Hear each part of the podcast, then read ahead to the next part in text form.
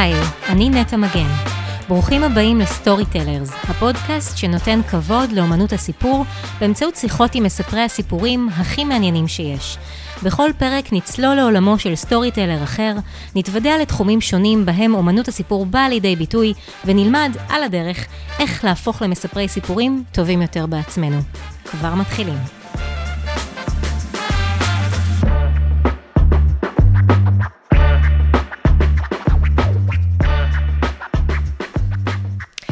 את שיעורי הלשון בבית הספר סביר להניח שרובנו לא אהבנו בלשון המעטה. אז איך קרה שכמעט חצי מיליון אנשים בישראל עוקבים באופן קבוע אחרי האקדמיה ללשון העברית, בפייסבוק, בטוויטר, באינסטגרם, כשרבים מהם מתחת לגיל 35, ואיך אומנות הסיפור קשורה לזה?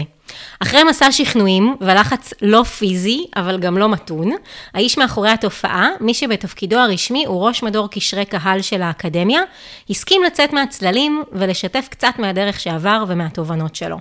אז שלום תליק כרמון, ואיזה כיף שאתה האורח הראשון ב Storytellers. די, זה ממש התרגשות, ושלום נטע. אני מתרגשת אה, יותר ממך, כמה הייתי צריכה אה, ללחוץ ולשכנע ושהכול אה, ילך בכיוון הנכון, אז אני ממש שמחה שאתה פה. אמ, אז טוב, אז הולך להיות לנו פרק אה, מאתגר אה, במיוחד לך ולי, כי אנחנו כנראה מצופים להקפיד על עברית תקינה לעילא ולעילא, אז אנחנו כבר עושים disclaimer לכל המאזינים, אנחנו ממש נשתדל, אבל יכול להיות שמדי פעם יהיו לנו קצת פקשושים, ואנחנו מראש מבקשים מהמאזינים סליחה, ושתקבלו את זה בהבנה. אה, אז תליק, ממש לפני שאנחנו נצלול לעומק, גם בשם שלך מסתתר סיפור. אז בוא תספר לנו, מה עומד מאחורי השם תליק, בתו? אז תליק בתו זה באמת מיוחד ולא קיים עוד, זה קיצור מנפתלי, על שם אה, סבא ז"ל, ושבצור של אימא מגיל אפס, אה, שנים שחשבתי שזה שם חמוד מדי, לקח לי זמן להתרגל אליו. בסדר גמור. טוב, אז סגרנו פינה על השם, ועכשיו אנחנו גם יודעים מה זה אומר טליק אה, בתף.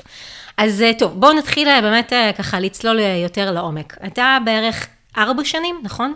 בתפקיד אה, של ראש מדור קשרי קהל של האקדמיה ללשון.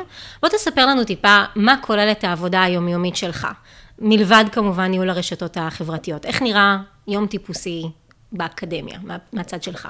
אז באמת אה, תחת המדור אני מנסה לקחת את כל מה שנוגע לקשר של האקדמיה ללשון העברית לציבור הרחב ולהנגיש אותו. אה, כן אני עושה הפרדה, דברים שהם מדעיים, כנסים לשוניים, אני לא אגע בזה, אני מנסה לגעת כל מה שאפשר לקחת ולהנגיש לציבור רחב. לא יש לשון, לא מתיימר להיות איש לשון, אני מתיימר לקחת את מה שנמצא, מה שקוראים לו במגדל השן, ולהוריד אותו לקרקע, למציאות, כדי שאת, אני ו- וכל מי שהוא לא חי ונושם את ענייני הבלשנות, אה, יוכל להבין, להפנים ולאהוב. אז נשאלת ממש השאלה המתבקשת פה, איך אתה עושה את זה?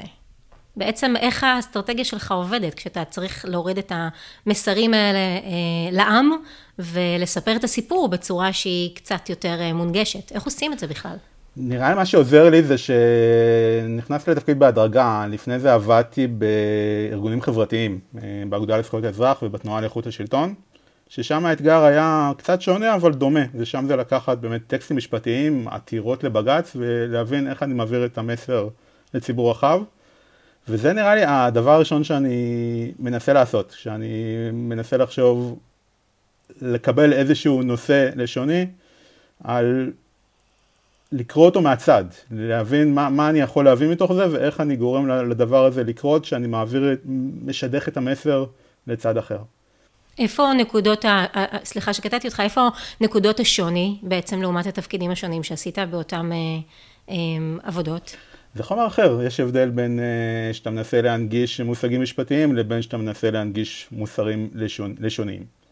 טיעונים משפטיים של לתמצת לנקודה שכל אחד יכול להבין, uh, זה בעיקר נראה לי נכנס הרבה לטרמינולוגיה. Uh, יש, יש מושגים ש, שהם נשמעים לי גבוהים מדי ושאני לא מתחבר אליהם ו, ואני אנסה פשוט להעלים אותם או להסביר אותם בצורה אחרת.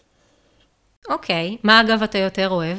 איפה אהבת או יותר אוהב אה, אה, לעבוד? ב, בעצם כשאתה חשוף לנושא של השפה העברית, או ב, בעולם המשפט יותר? אני חושב שהשפה העברית, כי מבחינתי העבודה הזאת גם קצת אה, לטוב ולרע, סוג של אה, אסקפיזם, או בעברית ברוכנות. אה, זה בא בטוב, אתה בא בטוב, אתה מנסה לדבר על נושאים שהם uh, טובים, להאהיב את השפה על, uh, על מי שדובר אותה. אה, לא יודע, אומרים fun, אסור לי להגיד fun, אבל אני אגיד בכל זאת, זה, זה יותר כיף, זה נושאים שהם יותר קלילים ו, ופחות מכבידים עליך גם ברמת ההתייחסות היומיומית, אה, למרות שזה עולמות שאולי אני אחזור אליהם בהמשך. אוקיי, אוקיי. אז אנחנו בעצם הרבה פעמים רואים את התוצר הסופי של העבודה שלך, של מה שאתה עושה, כפוסטים ברשתות החברתיות. דיברנו אה, קצת על המספרים מקודם. בוא ת, תיקח אותנו, את כל מי שמאזין לך כרגע, לתהליך אה, מאחורי הקלעים של יצירת הסיפור מאחורי הפוסטים. איך אתה ניגש לזה? איך זה עובד? איך אתה מתחיל? האמת היא, התחלתי בעצמי, באקדמיה, אפילו לא במשרה מלאה, ואיכשהו, ככל שהבינו אותה שזה נותן... דברים חשובים לאקדמיה מבחינת הקשר לציבור, אז המדור שלי הלך והתפתח, גם מבחינת התחומים שאנחנו עושים, לא רק רשתות, אלא באמת, כמו שאמרתי קודם, פעילויות עם הציבור, ולהוציא ספרונים, ו- ולעשות אירועים מקוונים. אז המדור התפתח, ואנחנו, עכשיו יש אה, שתי עובדות תחתיי, שנראה לי התהליך מתחיל ביום רביעי, שזה יום לא פשוט, שזה היום שאנחנו מאתגרים כולנו את היצירתיות שלנו, וחושבים על מה, על מה נדבר בשבוע הבא. אנחנו יושבים ו- ובוחנים עולמות שונים, אם זה איזה מימים רצים עכשיו ו- ומה הנושא חדשותי שאולי אפשר למצוא איזושהי זווית שנוכל להתייחס אליו. יושבים כולנו, אה, כל אחד רושם עצמו רעיונות, מאבדים את זה לכלל משימות. וזה אקדמיה ללשון, אז אנחנו צריכים לעבור פה תהליך גם של אישור הרעיונות שלנו והכיוונים שלנו מול המזכירות המדעית של האקדמיה.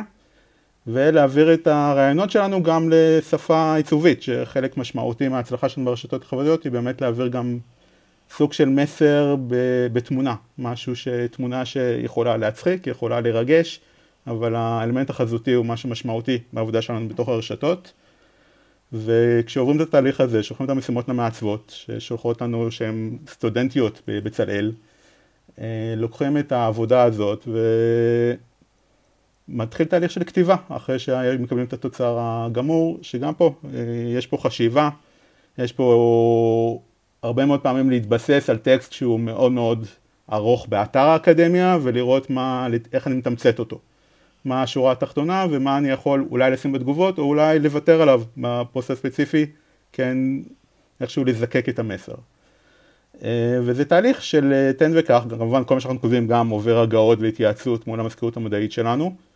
ו- ויש פה עבודה לא פשוטה על uh, כל רשומה כזאת שעולה ברשתות החברתיות. אתה באמת נגעת פה בכמה אספקטים, גם בפן הבלשני, גם בפן הוויזואלי, אנחנו נדבר על זה בהמשך, אבל מעניין אותי בעצם הבחירה להציב בקדמה, בקדמת הבמה הווירטואלית אותך, בעצם בן אדם שהוא לא בלשן או אתה לא איש לשון במקצועך, היא מעניינת, והיא בעצם מעלה איזושהי שאלה, מה יותר חשוב, האם מומחיות התוכן ברמה המקצועית, או היכולת הסיפורית, היכולת להנגיש את הדברים לציבור, אז מעניין אותי מה עמד מאחורי ההחלטה הזו. קודם כל ההחלטה היא לא שלי, היא של uh, מנכ"לית האקדמיה, סמנכ"לית האקדמיה וכל מי שקיבל את ההחלטה הזאת. Uh, אני חושב שההבנה היא של... אני חושב שגם קצת הימרו, היו, אני יודע שהיו מועמדים אחרים לתפקיד. Uh, מה שחשוב בעיקר, אני לא א' ולא ב' מה שאמרת, לדעתי צריך מישהו שחי את הארגון, שנמצא יום יום, שמנהל דיאלוג עם עם אנשי המזכירות המדעית שלנו, עם אנשי מדורים אחרים בינינו, ושש... זה, זה בגדול נראה לי המרכז. בן אדם שחי את הארגון, הוא לא משנה אם יהיה לו את כל הידע המקצועי מראש, אלא ידע ללמוד תוך כדי תנועה. על uh, מה נכון, מה לא נכון, היה הרבה ניסוי וטעייה גם בתחילת הדרך שלי באקדמיה, uh, דברים שאני עושה כרגע לא בטוח הייתי יכול לעשות בתחילת דרכי באקדמיה. אה, וזה התהליך, התהליך לדעתי הוא כן למצוא את הדרך לחיות את הארגון. תגיד, וכשנכנסת באמת לתפקיד, מה, אתה, אתה זוכר להגיד מה היו ממש המטרות שלך? מה רצית אתה להשיג? איזה אה, משקל בעצם קיבלה הזווית הזאת של ייצור תכנים בצורה שהיא סיפורית? האם זה השתנה לאורך, לאורך הזמן? אה, אני אנסה כן להיות עדין בפוליטיקלי קורקט שלי. היה קהל לאקדמיה, גם ברשתות החברתיות וגם במקומות אחר, אחרים, אבל לא אוהב את האנלוגיות בין ירושלים לתל אביב, אבל הקהל היה בעיקר ירושלמי. אה, אנשים מפלח מסוים של אוכלוסייה, עם חלקם עם רקע לשוני, חלקם עם תפיסות מסוימות מה האקדמיה לשון העברית צריכה להיות, ו- וכן הייתה סוג של תפיסה של להגיע יותר תל אביבה, יותר רחב, יותר קהל שחי לו בעולמות של משרדי פרסום והייטק ומשתמש הרבה באנגלית, ולהגיד לו וואלה, יש פה עוד איזה קטע מגניב של השפה העברית, בואו נכניס את זה קצת יותר ללוז של החשיבה שלנו. אז כן ברמה של האפיון של הקהל, אז ניסיתי לכוון יותר רחב מהפלח של האוכלוסייה שהאקדמיה דיברה עליו עד אז. אז כן הייתה המחשבה, ושוב, היה פה ניסוי וטעייה, כן הייתה המחשבה, החלטה די אסטרטגית שאני הולכים על חוש הומור. האקד... זה שכאילו הכיוון הלא צפוי של האקדמיה, שהאקדמיה תהיה מצחיקה. אני בחרתי ללכת בשביל הזה, חשבתי שזה הדרך. לא לקחת את עצמנו כל כך ברצינות, כמו שיכלו לעשות אה, אצלנו בעבר. וזה הוכיח את עצמו, אנחנו רואים את זה במספרים. אה, יש לנו חשיפה מאוד יפה, אנחנו מגיעים באמת להרבה אנשים, וזה מרגש וזה משמח, וזה מעורר עדים, ו... וקהלים חדשים שנחשפים, ו... ו... ותפיסות חדשות לגבי האקדמיה, ו... וזה משמח את, אה, גם את מליאת האקדמיה, וגם את חברי האקדמיה, וגם את עובדי האקדמיה. איזה כיף. אז באמת אתה הזכרת את זה מקודם, ולמי שעוקב אחרי העמודים שלכם אה, ברשתות, אז רואים באמת שהרבה פעמים הפוסטים שאתם מעלים, הם מתכתבים עם אה, מה שנקרא סיפורים מסוגים שונים שקורים בזמן אמת. לפעמים זה קורה בצורה שהיא יותר מפורשת, לפעמים בצורה שהיא יותר מרומזת, זה יכול להיות כל מיני רפרורים לתוכניות טלוויזיה, לפרסומות. עד כמה בעיניך הקשר הסיפורי הזה הוא חשוב ומשמעותי להצלחה של אותם עמודים? הוא חשוב. אה, יש לזה מושג, האמת היא, אני לא איש של טרמינולוגיה ואני התחלתי דרכי ברשתות החברתיות לא מתוך איזשהו בית ספר לשיווק שלמדתי בו, אלא באמת תוך כדי עבודה ותנועה. אבל גיליתי שיש מושג לזה אה, RTM, אה, real time marketing, שיווק בזמן אמת. כן, זה מראה שאתה קשוב, זה מראה שאתה שם, זה מראה שאתה מחובר למה שקורה, אה, זה חלק חשוב בהצלחה. אחד הדברים שעוד חשובים, אולי רצית לגעת בזה בהמשך ואני אקדים אותך, זה באמת אה, לתקשר עם הציבור. אנחנו מנסים הרבה מאוד פעמים להפעיל את האנשים. אה, ספרו לנו מה המילה שאתם הכי אוהבים, או איזה שם שאתם הכי אוהבים. הצטרפו לנו למאבק לתקן את דוברי העברית שאומרים אני ילך ולא אני אלך. אז, אז זה באמת... שני מסדים נקרא לזה של אה, דברים ש, שעושים את ההצלחה שלנו ברשתות החברתיות.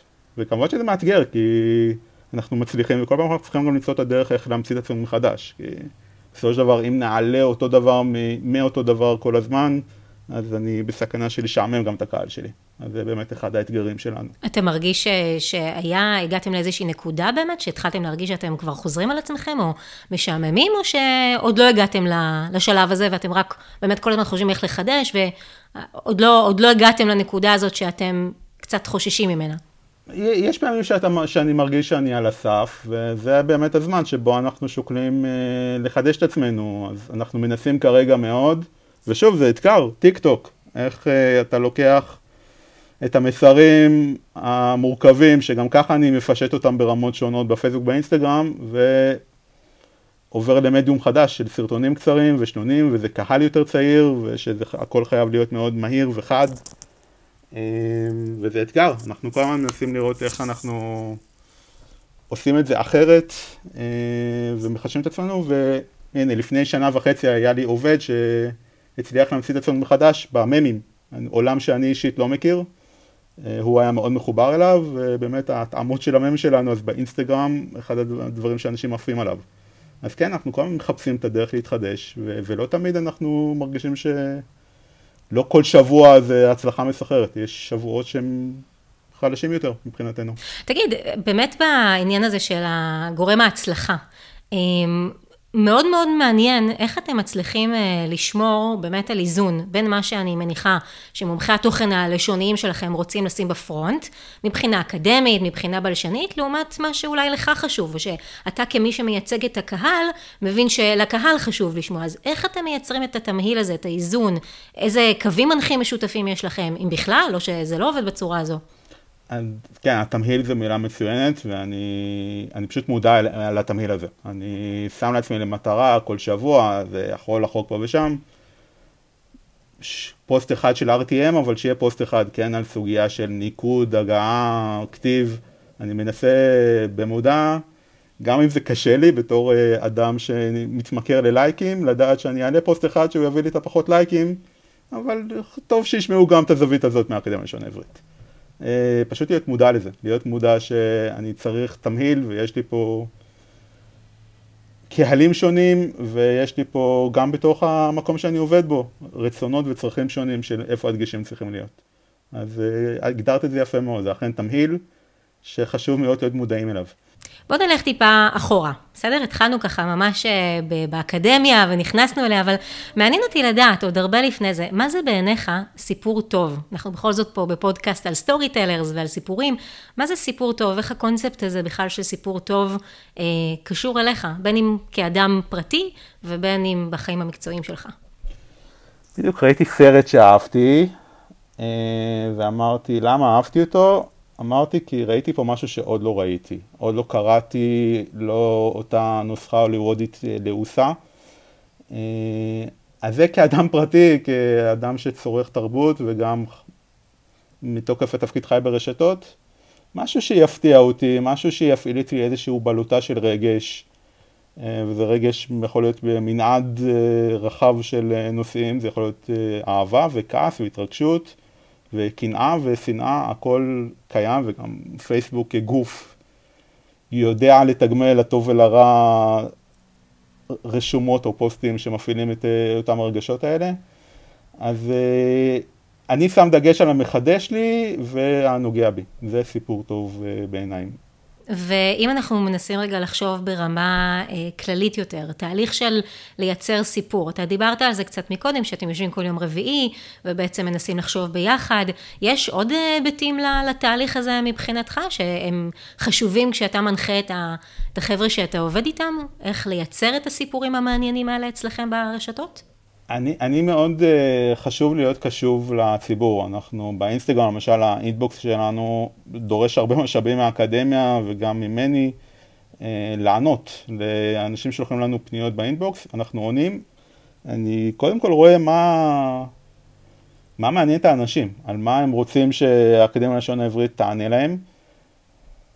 דיברת על RTM, אז כן, אני, שהתהליך הזה הוא כן להסתכל על, על, על למה אנשים מתחברים, כן גם להסיק ממה שפרסמנו בעבר. לא אוטומטית לעלות, אלא אחרי שאתה מעלה, כן להסתכל אחורה, לראות מה תפס, מה לא תפס. לא רק ברמת הלייקים והשרים, גם ברמת התגובות. אה, מה אהבו, למה הגיבו. אז, אז ה... כשאנחנו חושבים על לבנות את התהליך ומה הנושא של ה... של הסיפור, כמו שאת קוראת לזה, של נעל"ה, אז זה כן אה, להסתכל מה, מה הציבור, מעניין אותו למה הוא מגיב, למה הוא לא מגיב. אז תגיד, באותו עניין בעצם, מה, מה נגיד היה הפוסט או התוכן שאתה הכי גאה בו עד עכשיו?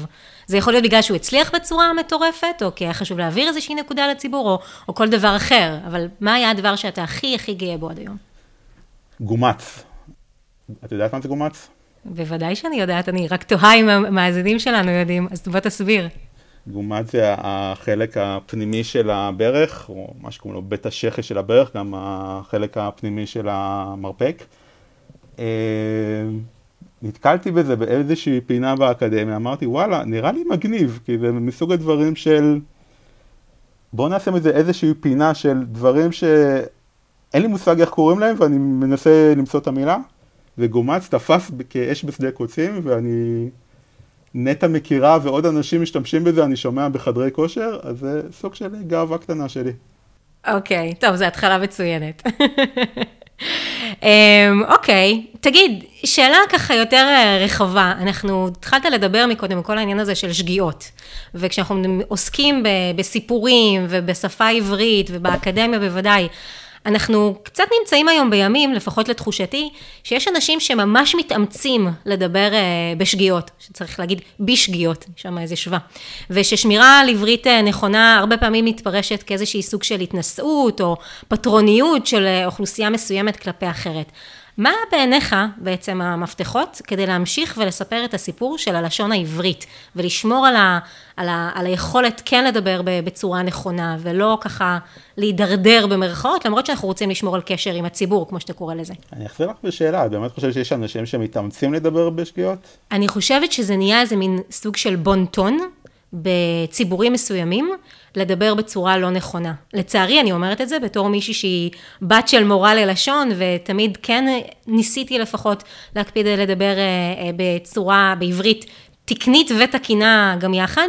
אמ, אבל אני כן, אני רואה את זה הרבה פעמים, אז מעניין אותי, ואני עכשיו מחזירה את השאלה אליך בכל זאת, מה אתה חושב שהאקדמיה, או שאתם באקדמיה צריכים לעשות כדי שההצלחה הזאת, או, או כדי כן להשאיר את האנשים ב, אה, על סקאלה כזו של עברית נכונה, כדי שזה כן יישמר?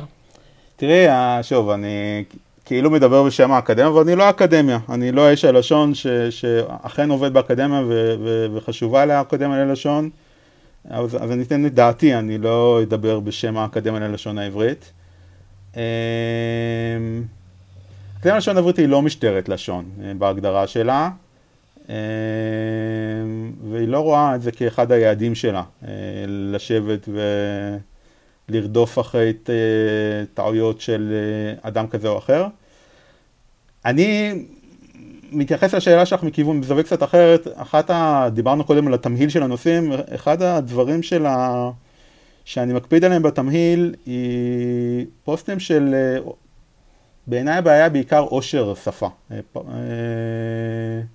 של אוצר המילים לא מספיק רחב של אנשים אה, ושל בני נוער שאנחנו מתעסקים איתם הרבה.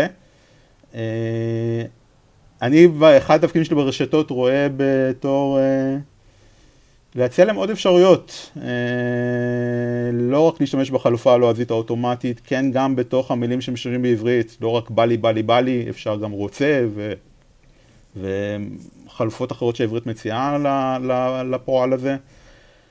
אז זה השאלה, אני משתמש, אני כמובן מפרסם תיקוני לשון ואני מודע לזה שציבור רחב שזה חשוב לו, אני גם חושב שזה חשוב, וכן, דברים בסיסיים שאנשים לא יטעו. אה, אני פחות דרמטי ממך, אני חושב, בהקשר הזה. אני חושב שהעברית היא פה, אנשים אה, מדברים איתה, חיים איתה, נולדו איתה, אה, דומיננטית. אני פחות דרמטי דווקא בתפיסה האישית שלי לגבי הבעיה של הדור שלנו, כמו שאומרים. אוקיי, okay, אז זה, זה ממש ככה הרמת לי להנחתה, כי כשאתה באמת מדבר על הנושא הזה, אני חושבת, רגע, אז בכלל, איזה משמעות יש לשפה, ובכלל, ולעברית בפרט, בתקופה שאנחנו מדברים, בעיניך, כשאנחנו מדברים על העברת סיפור מאחד לשני, הרי תיאורטית אנחנו יכולים גם להתכתב רק באמוג'יז ואנחנו נבין אחד את השני. וגם ראיתי מקרים כאלה מעולם. כן. אז אנחנו יכולים לסגור בזה את העסק, אז בכל זאת, איפה המשמעות של השפה ושל העברית? אני חושב שלהשתמש באוצר מילים רחב יותר, מקנה לך יותר אפשרויות להתבטא, אם במקום להגיד, לכתוב, אה, נכתוב גם במילים. אני חושב שזה יאפשר לנו להביע מנעד רחב יותר של רגשות. זה הראייה שלי של הנושא. אני חושב שכדאי לאהוב את השפה כי יש בה מילים ויש בה יכולת להביע את עצמך מעבר לאימוג'יז. ולא סתם במקרה אחד הפוסטים שעשינו, שוב, הוא בנימה מחויכת, אבל שיש בה קצת רצינות של מילון האימוג'יז. כשאתה כותב אימוג'י כזה או אחר, למה אתה מתכוון? ואז נותנים להם אופציה של עברית בשפה יומיומית וגם עברית בשפה מליצית. אז זה בחצי קריצה, אבל יש בזה גם uh, רצינות בעיניי. איך אומרים אגב אימוג'י בעברית? אני לא יודעת. ככה, אז זה התחיל ב... היה פרצופון, אבל לפני איזה שנה עשו הפרדה של אה, סמלון ורגשון. סליחה, לא רגשון, פרצופון. יש פרצופון נשאר לאימוג'י שמביא פרצופים, וסמלון לאימוג'יז של כל השאר. אוקיי, okay, מעניין כמה עוד תתי פרצופונים אנחנו נגלה בהמשך, כן. uh, כמובן באדיבותכם הרבה. אמ, תליק, אתה נגעת בזה ככה קצת מקודם, אבל זה באמת אה, אספקט מעניין. ואנחנו עוד נעשה בפודקאסט אה, פרק שלם שמוקדש ל storytelling ויזואלי, אבל בואו בוא נדבר רגע גם קצת על ההיבטים האלה ברשתות החברתיות, בעמודים שלכם. מה, מה ה-2 cents שלך, מה שנקרא, על ההיבט הוויזואלי לעומת ההיבט הטקסטואלי כשאתה מייצר פוסט? עד כמה באמת הוא יכול אה, לגרוע או, או להשפיע על, על הצלחה של אה, תוכן שלכם? אמ, אז באמת, איך אתה מסתכל על, ה, על החיבור הוויזואלי הזה לכל מה שהוא, אתה יודע, הוא בסופו של דבר עמוד שמבוסס על אהבת השפה והמילה הכתובה. אז איפה פה אתה רואה את הקשרים בין השניים? שוב, זה, זה היה המציאות של הרשתות, אני הייתי יכול להתכונן מראש, הייתי מביא לך את המספר בדיוק, אבל uh, מחקרים של פייסבוק בעצמם, של אנשים מגיבים פי 40 אני חושב, אם לא יותר, לפוסט שיש בו תמונה מאשר לפוסט בלי תמונה. התמונה היא חשובה, אנחנו חיים בעולם אה, ויזואלי של דיונים חזותיים מהירים. Uh, התמונה היא קריטית, כדאי שהיא תכלול בתוכה איזשהו אלמנט, שוב פעם, באותו עולם של הטקסט, גם התמונה, משהו שמעורר רגש, אה, משפט קצר ש... שמבליט את הנושא, אה, הוא בעיניי משמעותי, דרמטי, וזה חלק גדול מההצלחה שלנו. אין אה, אנחנו באקדמיה ללשון לא משקיעים קצב בכסף, בקידום בתשלום. הכסף שאנחנו משקיעים הוא הולך על זה, על לשלם לסטודנטיות שלנו שיעצבו לנו איורים. כשבדרך כלל התהליך הוא שקודם אה, הן מקבלות את הטקסטים במלואם, או שאתה רק זורק להם איזשהו רעיון התחלתי? איך זה עובד? ברמה האידיאלית הייתי מתאים פוסטים שונים לפייסבוק, לאינסטגרם ומכין את הכל מראש ב- בלוז קבוע. במבחן המעשה שבאמת יש לנו 80 אלף מטלות, אז לרוב אני מקבל את התמונה וכותב את הטקסט אחר כך, כשאני זורק להם כן את ה... אני מנסה לעשות תהליך יצירתי איתם, אבל לרוב אנחנו כן פחות או יותר מכוונים אותם לתמונה הסופית שאנחנו רוצים לקבל, ונותנים להם את הכיוון של הפוסט, לאיפה אנחנו רוצים לקחת אותו. אבל הכתיבה לרוב נעשית אחר כך הסופית. ואתה כותב את הכל. אני נעזר, ושוב, יש לי גם שתי עובדות כרגע באקדמיה, הן גם כותבות, אני מעבד, ויש את כמובן את החלק אני כותב, חלק הן כותבות ואני מעבד. אה, וכמובן יש לנו גם עבודה מול הסקוטו המדעית שצריכה להגות את כל השגיאות הלשוניות והתחבריות שלי. טוב, אז אם אנחנו מדברים על אה, שגיאות אה, לשוניות, ואנחנו ככה מתחילים להתקרב לקראת סוף הפרק, אני משוכנעת שהמאזינים סקרנים לפחות כמוני, מה הטעויות הלשוניות שהכי מטריפות אותך ברמה האישית? תן לי ככה איזה שתיים, שלוש. לא, אבל תני לי גם את אחת או שתיים. אל תדאג, יש אצלי, יש למכביר. יש לך? כן, אני יודע שאת יותר חזקה ממני. טעות לשונית שמשגעת אותי, האמת היא, לא הכרתי את זה, זה גיליתי עכשיו מהנוער, שאנשים, שבני נוער כרגע מתקשים עם היי uh, hey, בסוף מילה. Uh, מה ההבדל בין גבוה לגבוהה ואיך כותבים כל צורה.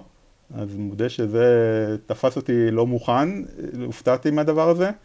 אותו כנ"ל גם uh, חדש שתופס וטיפה מלחיץ זה... להעלות תמונה ולא להעלות תמונה באינסטגרם, שטעות נפוצה. ויש את הקלאסים, אה, אני אלך, הוא ילך. נראה לי לא פשוט לי עם זה.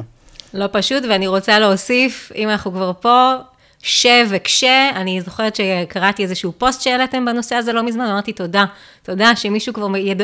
יד... טרח לדבר על הנושא, ש וכשה, אחד בעיניי החמורים. אני... אבל אולי זה רק אני. לא, זה לא רק את, אנחנו מקבלים לא מעט פניות על הטעות הזאת. אוקיי, okay, טוב, אז אה, טליק, עכשיו אנחנו ממש בחלק האחרון.